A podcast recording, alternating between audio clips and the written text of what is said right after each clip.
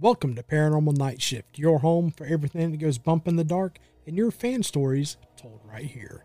Now, today's story is coming from Christy, and it is titled Pentagram on Meditation Mount. And Christy writes in Ever since I was a little girl, I've always had this connection with things that are hard to explain. In fact, I even lived in a house that I felt was haunted.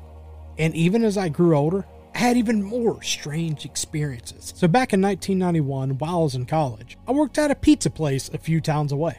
And I mean, the hours weren't all that great, but the pizza was phenomenal. One night, as I was about to close up shop, a group of guys around my age came in. Boy, were they hungry for some pizza. And while I was serving them their pizza, they were talking about stargazing for their astronomy class. And then they asked me if I would like to join them after my shift.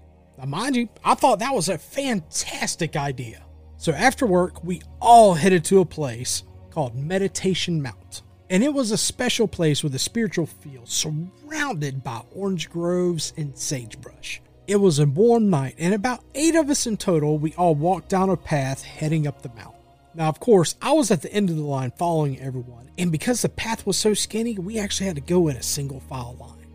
And as we hiked up the trail, all of a sudden, my feet stopped moving. Like I couldn't walk forward at all. I mean, like I could step a little bit sideways. In fact, I could step backwards.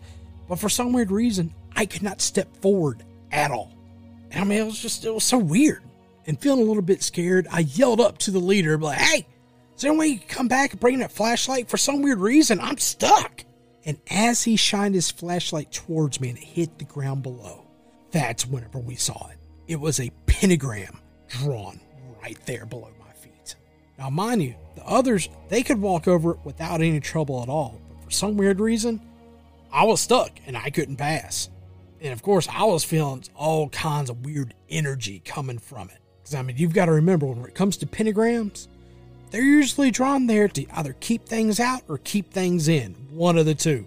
And for some weird reason, it was trying to keep me away from something. So right then and there, I decided to flip my tail around and I booked it straight back to the car and I went home. Because here's the thing if the person that drew that thing was still around, I don't want to be there whenever they came back. I'm here to tell you, that was just another weird chapter in my life. Well, Christy, I do want to thank you for this amazing story. And in fact, if you also have a story you would like for us to share right here on Paranormal Nightshift, feel free to send it right on in. Y'all have a good one.